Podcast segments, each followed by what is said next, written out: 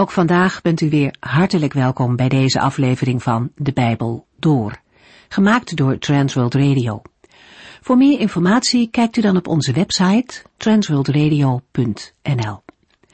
In deze serie gaat u in vijf jaar tijd met ons de Bijbel door, van Genesis 1 tot en met het laatste vers in Openbaring 22. Vandaag kunt u luisteren naar de laatste uitzending over het Bijbelboek Daniel. Hoofdstuk 11 staat vol met beschrijvingen van de vrede Syrische koning Antiochus. Door list en bedrog wist hij veel mensen te verleiden en achter zich te krijgen. Hij richtte zich tegen het volk Israël, tegen de tempeldienst en vooral tegen de God van Israël. Op gruwelijke wijze onteerde deze koning Gods heiligdom. Het was een benauwde tijd in Israël. En plotseling lezen we dan over een groep mensen die trouw aan de Heere bleven. Maar zij die God kennen en hem trouw zijn, zullen sterk worden en dappere daden verrichten. Er wordt hier gezinspeeld op de Maccabeeën. Hun optreden leidde ertoe dat de tempel gereinigd werd en de eredienst werd hersteld. Deze mensen kenden de Heere God. In de Bijbel is kennen niet oppervlakkig, maar het geeft aan dat mensen hecht met elkaar verbonden zijn. Elkaar kennen is weten wat je aan elkaar hebt. In een tijd van zware vervolging, waarin Antiochus zijn best deed om mensen tot afvalligheid van God te verleiden, bleven zij trouw, omdat zij wisten wie ze dienden. Zij kenden de Heere. Onder hen waren mensen met een helder geestelijk inzicht, dat staat er vervolgens.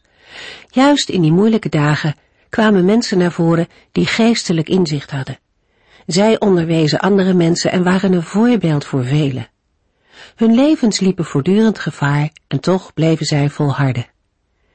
Geestelijk inzicht, het kennen van de Heere, blijkt het enige te zijn waardoor gelovigen overeind blijven te midden van verzoeking en vervolging. Deze gelovigen wisten wat zij aan de Heere God hadden. Zij begrepen dat het beter was om tijdelijk te lijden dan te genieten van de zonde.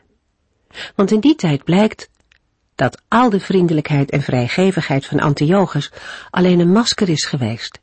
Zijn ware aard werd openbaar. Hij blijkt een beest te zijn, satanisch van aard. Geestelijke toerusting, dat is wat gelovige mensen nodig hebben om staande te blijven tegen die antichristelijke machten en krachten. Een geestelijke wapenrusting. Gods volk blijft niet staande door politiek of door tactiek, maar door het onwankelbare woord van God.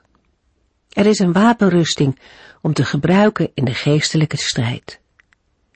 In de profetie over Antiochus, een type van de antichrist, wordt een sprong gemaakt naar de eindtijd, waarin de antichrist velen zal misleiden en meetrekken in de afval van God. En zo zeker als de eerste voorzeggingen zijn uitgekomen, mogen we ook weten dat de Heere het gedeelte dat nog op de toekomst slaat, ook zal vervullen. In de vorige uitzending zagen we al dat Antiochus Epiphanes, de Syrische koning over wie het in het vierde visioen gaat, zich als een gruwelijke vijand van God en zijn volk heeft laten zien. Opmerkelijk dat de Heere het Daniel heeft geopenbaard, eeuwen voordat het gebeurde. In de tweede eeuw voor Christus krijgt het visioen een eerste vervulling in de persoon van Antiochus Epiphanes. Daarmee is hij ook een model of type en voorloper van de antichrist. We hebben ook ontdekt dat het soms moeilijk is om te onderscheiden over wie en over welke tijd het in Daniel 11 nu eigenlijk gaat. Het is een duidelijke aanwijzing dat Gods openbaring soms meer dan één vervulling kan hebben en dat de lijnen in de profetie naar menselijke waarneming door elkaar lopen. Toch heeft de Heere alles onder controle en loopt hem niets uit handen. We lazen in Daniel 11, vers 40 tot en met 45, dat vanuit het zuiden, vanuit Egypte, een aanval wordt gelanceerd tegen Syrië. Maar Syrië neemt dat niet en trekt met een enorme troepenmacht naar Egypte. Het is voor Syrië tijdelijk een succesvolle expeditie. Zelfs Israël en nog een aantal andere landen worden onderworpen. Maar blijkbaar heeft Antiochus te veel haast om naar het zuiden te trekken. Daarmee ontkomen Edom, Moab en Ammon aan een aanval van het enorme leger van Antiochus. Maar Egypte niet, het wordt bezet. Zelfs Libië en Ethiopië zijn niet bestand tegen de oprukkende legers. De schatten van Egypte worden buitgemaakt door Antiochus. We lazen in Daniel 11 vers 43 hij zal al het goud en zilver en andere kostbaarheden van Egypte in beslag nemen, en Libiërs en Ethiopiërs zullen zijn slaven worden.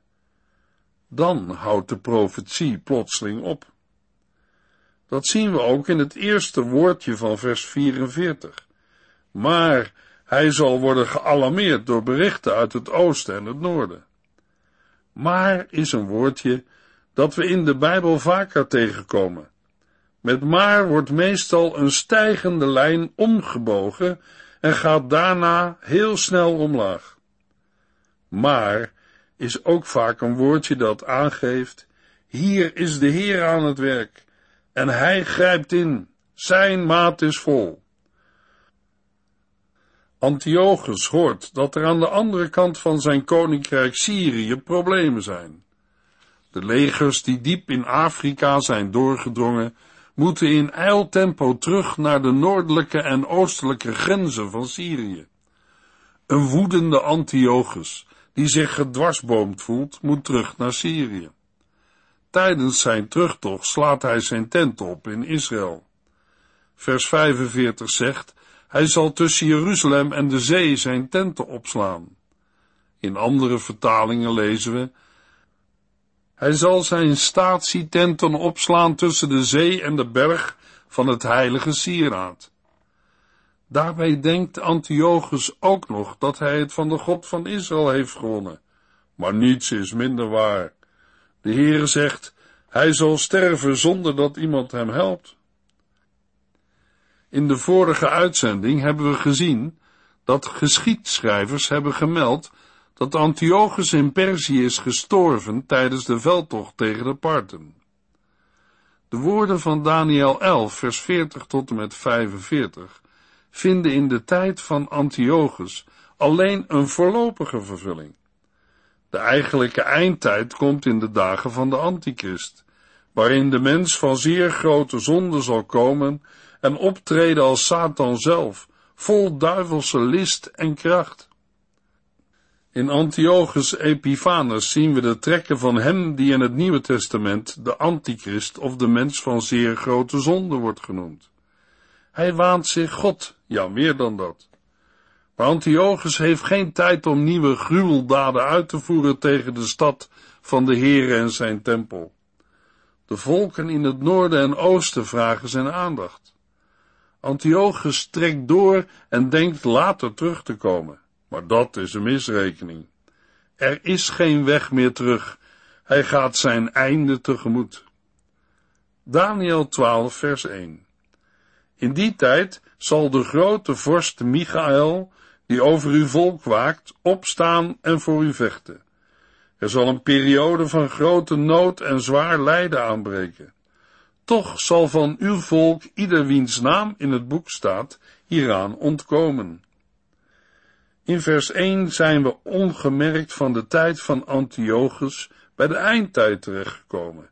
Van het voorspel in de tweede eeuw voor Christus naar de eindtijd in het laatste der dagen. De lijnen vloeien in elkaar over. Het zal een tijd van grote nood en zwaar lijden zijn, groter dan ooit tevoren. Mogelijk denkt de Heer Jezus aan dit vers, als hij in zijn onderwijs over de laatste dingen spreekt van de grote verdrukking. Als u een Bijbel met tekstverwijzing hebt, kunt u zien dat de Heer Jezus in zijn onderwijs juist naar de beginwoorden van Daniel 12 heeft verwezen. Elk vers komt terug in de evangelie. Er zal een periode van grote nood en zwaar lijden aanbreken. Over die tijd hebben we in het voorgaande al een aantal dingen gelezen. Een belangrijke vraag blijft, hoe komt Gods volk die periode door? Iemand zal vragen, maar moet het volk van God door deze grote verdrukking heen? Dat ze erdoor moeten lijkt mij op grond van Daniel 12 en Openbaring 12 geen vraag. We lazen in vers 1, toch zal van uw volk ieder wiens naam in het boek staat hieraan ontkomen. Ergens aan ontkomen is binnen mijn beleving niet hetzelfde als voor de grote verdrukking worden opgenomen. Treffend zijn in dit verband ook de woorden van de Heer Jezus in Matthäus 24, vers 21 en 22. Want er zal een onderdrukking zijn zoals de wereld nog nooit heeft gekend en zoals ook nooit meer zal terugkomen. Als God die tijd niet zou verkorten, zou geen mens gered worden. Maar die tijd zal worden verkort ter wille van hen die bij God horen. Waarom moet de Heere die tijd verkorten als zij kinderen er niet doorheen moeten? En de woorden hen die bij God horen zijn niet alleen uitverkoren Israëlieten. In latere uitzendingen gaan we dieper in op de vragen en verschillen rond het thema van de grote verdrukking. In die tijd van grote verdrukking staat Gods volk er niet alleen voor. De Heere stuurt Michael om zijn volk te helpen. We kennen hem uit Daniel 10 als de machtige strijder van God, de generaal van de hemelse legers. Michael wordt hier de grote vorst genoemd, en dat geeft aan dat hij de hoogste van de engelen is die voor de Heere strijden. Het is een bemoediging dat Michael wordt aangeduid als degene die over uw volk waakt. De generaal van de hemelse legers is persoonlijk verantwoordelijk voor Gods volk. Daar heeft hij een speciale opdracht voor ontvangen, als dienaar van de Heere, die als de hemelse vader weet wat zijn kinderen nodig hebben. Hij is de engel die zich legert rondom degene die op de Heere vertrouwen en hem dienen. En als u zich dan realiseert dat zijn tussenkomst in Daniel 10 betekent dat Gods engel het wint van de kwade engel. En als wij dan lezen in Openbaring 12 dat hij het is geweest die de Satan uit de hemel heeft geworpen, dan biedt dat troost en bemoediging. Als we daar de woorden van de heiland bijvoegen, ik heb alle macht in hemel en op aarde gekregen, dan weten wij dat wij niet alleen door de verdrukking heen moeten. Dan is er ook in die zware tijd verlossing en kracht van de Heere. Dat betekent niet dat er niemand gevangen, gemarteld of gedood wordt. Maar de Heere zal hen bewaren. Ze worden staande gehouden. Satan wint het niet. Hij kan niemand van Gods volk uit de handen van de levende God rukken. In de periode van de grote verdrukking ten tijde van de regering van het beest, de jaren die direct aan de wederkomst van Christus en de komst van het Messiaanse vrederijk voorafgaan, zorgt de Heere voor een schouwplaats in de woestijn. En wie mogen naar deze schouwplaats toe? Dat lezen we in vers 1. Ieder wiens naam in het boek staat. De Bijbel geeft meer informatie over dat boek. Mozes wist al van dat boek van God hij bidt op het moment dat hij zichzelf in de plaats van het zondige volk wil stellen, Heere, delg mij maar uit uw boek.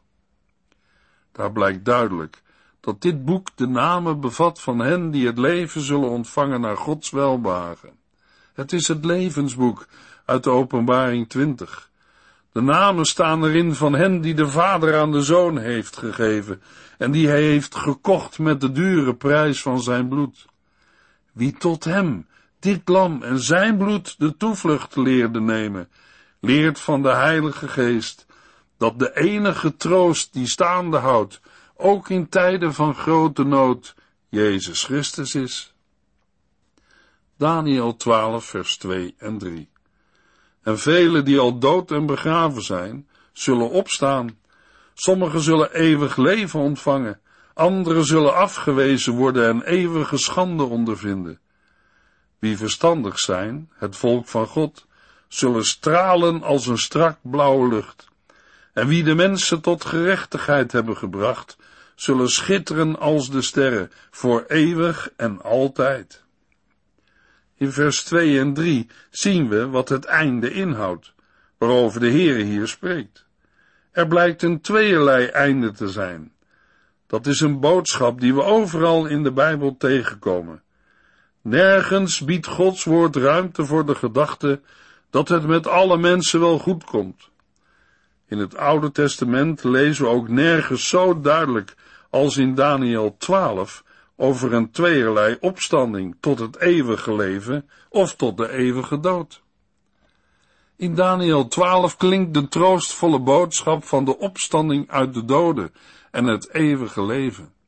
Juist in de donkere tijd van Antiochus en de antichrist mag een gelovige weten, gelukkig zijn zij die van nu af aan in het vertrouwen op de Heere sterven. De dood is het laatste niet.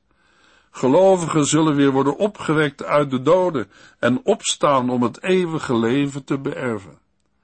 Dat is voor hen die zijn afgevallen van het geloof en Christus verlieten een boodschap vol verschrikking en ellende. We lezen in dat verband over eeuwige schande ondervinden. Het is alsof de boodschapper met woorden worstelt om het afschuwelijke van het lot van de afvalligen te beschrijven. Ze zouden wel willen vluchten, maar dat kan niet meer. Maar wie verstandig zijn, het volk van God, zullen stralen als een strak blauwe lucht. Leven is in de Bijbel met de Heere zijn, Hem kennen, Hem toebehoren, wandelen in het licht van Zijn vriendelijk en vertroostend aangezicht. De volkomen zaligheid is dat wat geen oog heeft gezien, geen oor heeft gehoord en in geen mensenhart is opgeklommen. Het is een leven waarin geen enkele dreiging meer zal bestaan en alle tranen van verdriet en vervolging zullen worden gedroogd. Vers 3 ligt het nog nader toe. Er wordt gesproken over hen die de mensen tot gerechtigheid hebben gebracht.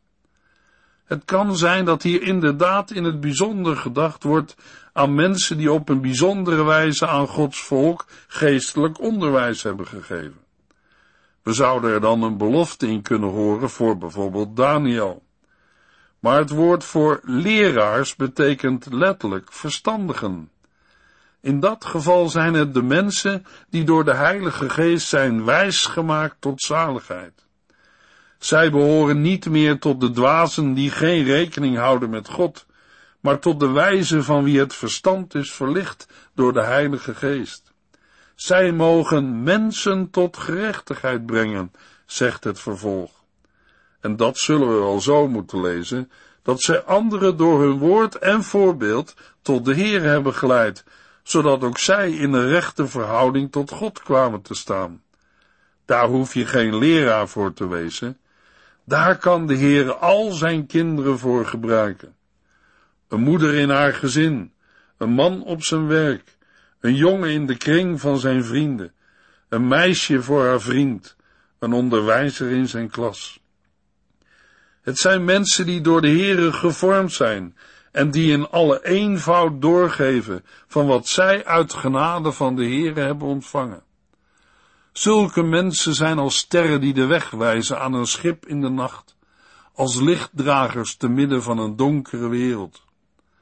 Geen wonder dat Daniel in vers 4 een nauwkeurig omschreven opdracht krijgt, hoe hij moet handelen met deze profetie. Hij moet die woorden niet verborgen houden, zoals sommigen denken te moeten lezen. Hij moet ze goed opbergen, als dan de tijd van het einde aanbreekt in eerste instantie de tijd van Antiochus en in tweede instantie de tijd van het laatste der dagen. Dan zijn die woorden er nog om ze te bestuderen en er wijzer van te worden. Zo is het ook gegaan in de dagen van Antiochus. De woorden die Daniel mag doorgeven hebben troost, moed en kracht gegeven aan het trouwe volk van God. Daniel 12 vers 4 Maar, Daniel, houd deze profetie geheim. Verzegel wat u hebt opgeschreven tot de eindtijd. Velen zullen zich erin verdiepen en men zal veel meer inzicht in deze zaken krijgen. Zo moet het nu nog. Wie staande wil blijven in de boze tijd, moet de Bijbel onderzoeken, om zo de tijd waarin wij leven te begrijpen in het licht van Gods woord. Dat is de weg ook vandaag. Alleen Gods woord wijst de weg. Daarom wil Satan dat woord ook zo graag aan de kant hebben. Dat woord geeft wijsheid en verstand. Laten wij er daarom zuinig op zijn, het bewaren en onderzoeken. Wie dat doet, zal niet verdwalen in de duisternis van de eindtijd. Daniel 12, vers 5 tot en met 7. Toen zag ik twee anderen staan, de ene aan deze oever van de rivier, de andere aan de overkant. Een van hen vroeg aan de man met de linnen kleren, die boven het water van de rivier stond, hoe lang zal het duren voordat deze wonderlijke zaken ten einde zijn? De man in de linnen kleren hief zijn beide handen omhoog naar de hemel, en ik hoorde hem zweren bij hem die eeuwig leeft. Na drieënhalf jaar zal alles voorbij zijn. Dan zal het heilige volk niet langer onderdrukt worden. De verzen die we lazen vormen de afsluiting van het Bijbelboek Daniel. Ze vormen ook de afsluiting van het grote visioen in Daniel 10 tot en met 12. We zouden dit gedeelte een epiloog kunnen noemen. Toch vormen de slotverzen van Daniel 12 niet alleen het einde van het Bijbelboek. Ze handelen ook over het einde der tijden. In de Hebreeuwse tekst van deze versen wordt zeven keer van het einde gesproken. Daarbij gaat het over het einde van de strijd tussen het koninkrijk van God en de koninkrijken van deze wereld. Ten diepste worden hier lijnen getrokken naar het einde van de geschiedenis van de wereld. Daarnaast gaat het in het laatste vers ook over het einde van Daniels leven. Over de tijd die aan dat einde voorafgaat, heeft de Heer aan Daniel geweldige dingen geopenbaard. We hebben wonderbare dingen gezien en van huiveringwekkende gebeurtenissen gehoord. Het ging over dieren, beesten en over hoornen, over Antiochus en over de Antichrist. We hebben begrepen dat er een verschrikkelijk benauwde tijd zal komen voor het volk van de Here, zoals die in eerste instantie ook gekomen is in de dagen van de Syrische koning Antiochus Epiphanes. Hij vond zich in het diepst van zijn gedachten meer dan een god. Geen wonder dat de vraag klinkt, hoe lang zal het duren voordat deze wonderlijke zaken ten einde zijn? Het is een vraag die niet alleen bij Daniel leefde, maar ook bij ons. Toch is Daniel niet de eerste die deze vraag stelt. We lazen het in vers 5 en 6. We zijn weer terug bij de rivier de Tigris, waar Gods oude profeet zijn laatste visioen ontvangt. Uit Daniel 10 herinneren wij ons dat Daniel aan de oever van de Tigris een ontmoeting had met een man in linnen kleren. Wij herkenden hem als een engel, een lid van het hemelse leger, die door de Heere was gezonden om Daniel antwoord te geven op zijn vragen omtrent de toekomst van Gods volk. De man in linnen kleren staat nu niet meer naast Daniel, maar heeft positie gekozen boven het water van de rivier. Behalve die ene engel zijn er nog twee engelen, op elke oever van die rivier één, rechts en links van de man in linnen kleren, alsof ze zijn getuigen zijn, die bevestigen moeten wat hij nu gaat zeggen. Dat geeft al onmiddellijk het vermoeden dat we gewichtige dingen te horen zullen krijgen, die als voor een rechtbank ten overstaan van getuigen met een plechtige eed worden bevestigd. Terwijl Daniel toekijkt, hoort hij een van de twee engelen op de oever vragen hoe lang zal het duren voordat deze wonderlijke zaken ten einde zijn? De manier waarop het antwoord wordt gegeven onderstreept dat het belangrijk is. De man in linnen kleren strekt beide handen naar de hemel uit, om met een plechtige eed te onderstrepen dat hij staat voor het aangezicht van de God die eeuwig leeft. Hij antwoordt, na drieënhalf jaar zal alles voorbij zijn. Dan zal het heilige volk niet langer onderdrukt worden. In feite zegt de engel niet zoveel nieuws. We lazen het ook in Daniel 7, vers 25. Daar zagen we dat die woorden betrekking hebben op de tijd van Antiochus, die een voorspel is van de tijd van de Antichrist.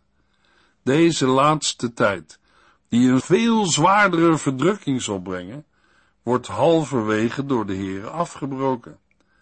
Niemand kan die tijd verlengen of verkorten. Ook het afbreken van die laatste periode ligt al vast in Gods raadsbesluit. Daniel 12, vers 8 en 9. Ik hoorde wel wat hij zei, maar begreep niet wat hij bedoelde. Daarom vroeg ik, mijn Heer, hoe zal het einde van deze dingen eruit zien? Maar hij zei, u mag nu gaan, Daniel, want alles wat ik heb gezegd zal tot de eindtijd onbegrepen blijven. Daniel wordt eraan herinnerd dat deze dingen plaatsvinden in de tijd van het einde van alle dingen en dat ze verzegeld moeten worden tot de eindtijd. Daniel 12, vers 10 tot en met 13. Velen zullen zich laten reinigen, zuiveren en louteren. Maar de goddelozen zullen goddeloos blijven leven en geen van hen zal mijn woorden begrijpen. Alleen de verstandige mensen zullen weten wat ze betekenen. Vanaf de dag waarop het brengen van het dagelijks offer wordt gestaakt en er een ontzettende gruwel wordt neergezet om te aanbidden, zullen 1290 dagen voorbij gaan. Zalig zijn zij die de 1335ste dag halen. Maar wat u zelf betreft, ga het einde van uw leven rustig tegemoet en sterf in vrede. Want u zult weer opstaan en uw bestemming bereiken in die laatste dagen. Ook al zijn al deze woorden niet direct inzichtelijk en bestaan er onder gelovigen verschillende opvattingen en meningen. Wij zullen de troost en bemoediging van het Bijbelboek Daniel niet uit het oog moeten verliezen. Hiermee zijn we aan het einde gekomen van de programma's over het Bijbelboek Daniel.